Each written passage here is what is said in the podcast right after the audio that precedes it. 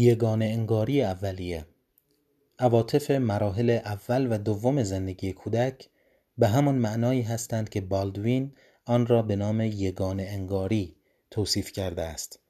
در این مرحله هنوز آگاهی از من وجود ندارد. یعنی هیچ مرزی میان جهان درونی کودک و مجموعه ای از واقعیت های بیرونی دیده نمی شود. فروید در اینجا از خودشیفتگی صحبت کرده.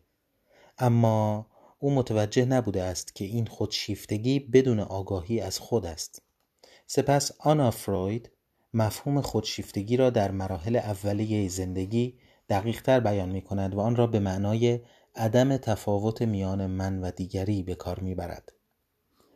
والان این عدم تفاوت را با واژه همزیستی بیان می کند.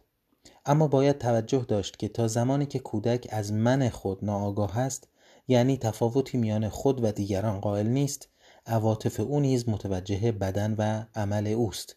زیرا زمانی تمرکز زدایی عاطفی مانند تمرکز زدایی شناختی میسر می شود که تشخیص من از دیگری یا جز من امکان پذیر شود.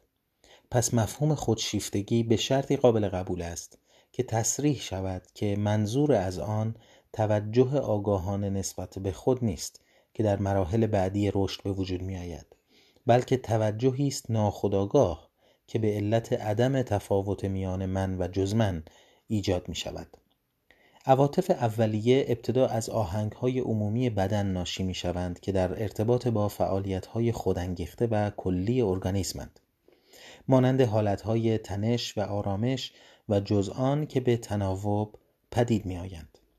این آهنگ ها در پی محرک های خوشایندند و از محرک های ناخوشایند دوری می جویند و بدین سان تفاوت گذاری ایجاد می شود. یکی از نشانه های رضایت خاطر لبخند است که مورد مطالعه بسیار قرار گرفته است و تفسیرهایی متفاوت از آن شده است. بوهلر و کایلا آن را روش واکنشی ویژه در برابر اشخاص می دانند اما در آغاز زندگی نوزاد نوعی لبخند فیزیولوژیکی پس از مکیدن پستان مشاهده می شود که محرک دیداری در آن نقشی ندارد. به علاوه کودکان خیلی زود در برابر اشیاء متحرک لبخند می‌زنند. برای مطالعه واکنش کودک نسبت به چهره انسان های کم و بیش کامل مورد استفاده قرار گرفتند نقابی که دارای چشم و پیشانی اما بدون دهان است و انواع دیگر این ابزار مشابه این ابزار مشابه آنهایی هستند که جانورشناسان مکتب تینبرگن و لورنس برای تجزیه و تحلیل محرک هایی به کار می‌برند که مربوط به ادراک سازوکارهای فطری در جانوران است. نتیجه این بررسی ها نشان می دهد که بخش بالای صورت نقش موثرتری در ایجاد لبخند دارد. برخی از روانشناسان مانند بولبی این محرک ها را همانند محرک های سازوکارهای فطری می دانند.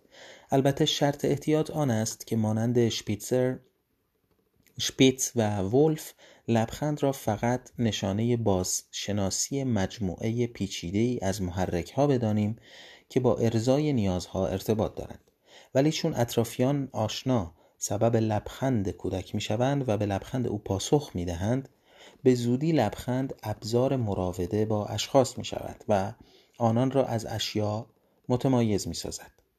توجه کودک به اشخاص بر حسب واکنش های ویژه آنان جلب می شود و در ابتدا آنها را به طور واضح از اشیا تمیز نمی دهد.